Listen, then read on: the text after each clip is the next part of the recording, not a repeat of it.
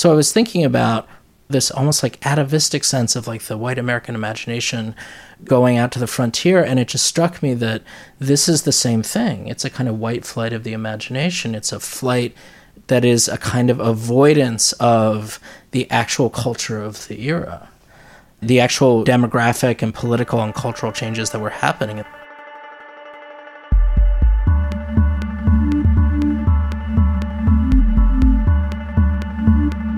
I'm Jess Rao. I'm a novelist, essayist, critic, creative writing teacher, and my current book is White Flights, Race, Fiction, and the American Imagination.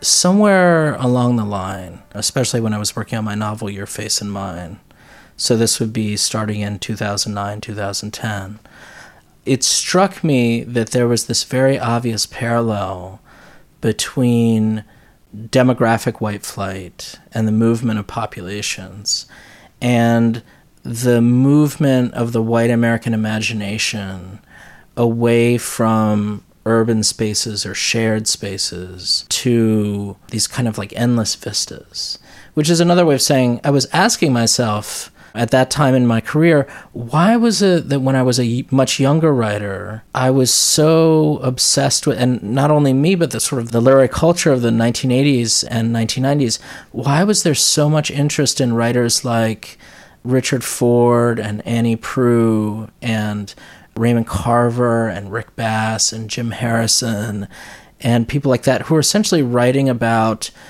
these very faraway wilderness or, you know, sort of empty landscapes in the West or in Nova Scotia. These writers who were going back to a almost like Thoreau sense of the individual going out into the natural world. So that was where the title White Flights came from. And what I really wanted to do in that essay was focus on writers who had been so pivotally important to me and who were sketching out a sense of the white imagination in a state of isolation. And that's why I chose Marilynne Robinson and Richard Ford as two of the like central examples. Richard Ford, especially to me, was somebody who was hugely influential on my work at an early age. His Montana stories and stuff were something that I was just sort of enraptured with when I first started writing fiction seriously when I was a teenager. For a while, I was really trying to model myself on writers like that when my own life experience had absolutely nothing to do with any of that stuff. And I call that sort of, in terms of my own writing career, like that was a period where I was trying to take on white drag because I was trying to act out a kind of like Western romantic cowboy boots, whiskey bottle, cigarettes. I was trying to do that kind of thing because I thought that was authenticity. And yet for me, it was drag. It was the opposite of authenticity. It was just a totally artificial costume.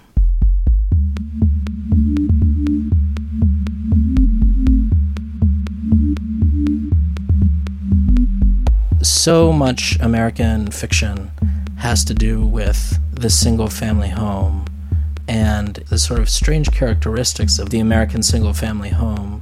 The main one being that it's more space than people actually need to live in, and it creates a sense of a large psychic space, and then there's this sort of unconscious question of what do I need all this space for, and what does this space actually mean? One writer that's really fascinating to me in that regard is Ann Tyler, who lived in the same neighborhood that I lived in Baltimore, Roland Park. And Ann Tyler's novels almost always feature characters who are total homebodies. They stay at home almost all the time. And sometimes they have a kind of pathological, like agoraphobia. They often have some kind of shyness. What's really striking to me about her work and what I write about in White Flights has to do with the way in which her stories take place in a Roland Park of the mind. It's a white neighborhood. It's one of the first actual American suburbs. It was created very explicitly as an all-white community. There was very explicit discrimination, and there were covenants on the books until the late 20th century forbidding black families and Jews from living there. So Ann Tyler's work inhabits this psychological isolation of living within these houses in a major city, but you never see the city, you just see the inside of the house. The city is still there, but the city is there sort of rendered in negative. Of course, you can think about this in terms of like the Gothic, like A Rose for Emily or something like that. But in the late 20th century, if you think about like the emptiness of the houses in Raymond Carver, or even in Jonathan Franzen in The Corrections, a lot of that novel is about this suburban St. Louis home where the kids have grown up and gone away, and the parents are just sort of decaying in this house surrounded by all this stuff. And to me, that's a very obvious metaphor for the white American psyche in so many ways.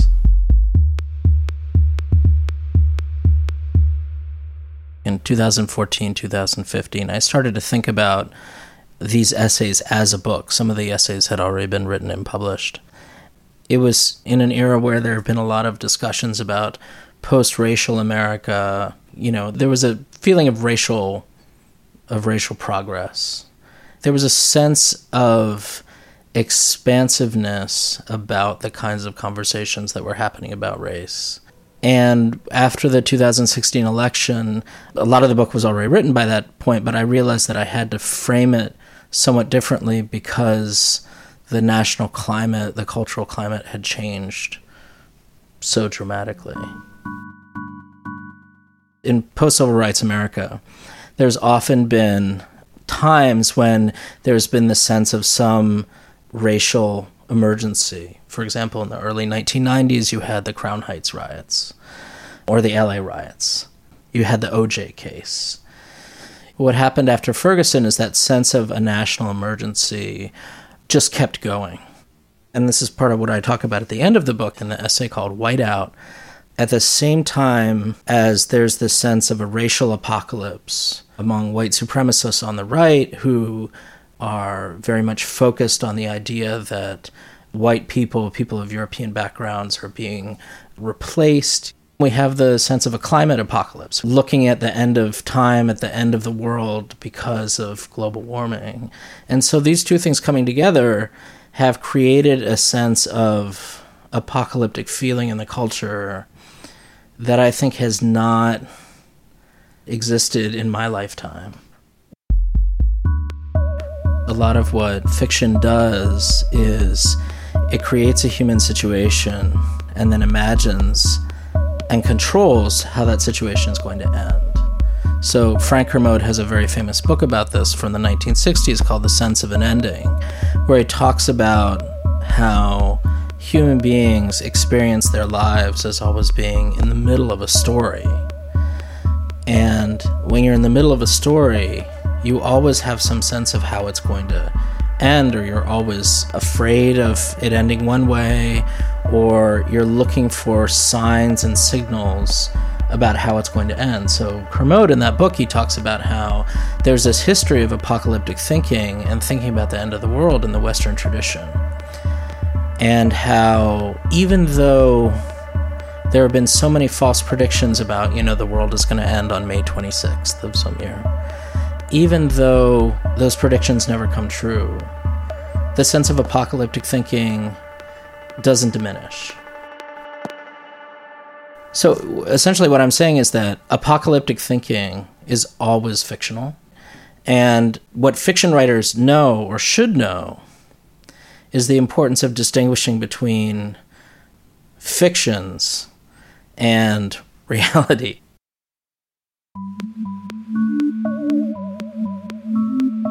Jess Rao's book, White Flights, Race, Fiction, and the American Imagination, is out now from Graywolf Press. Recommendations for further reading and watching are on the episode page at thinkbelt.org/interstitial. Interstitial is available wherever you listen to podcasts. If you like the show, chances are you know someone else who would also like the show. Share it. Sound design for Interstitial is by Sam Clapp. I'm David Huber. More next week.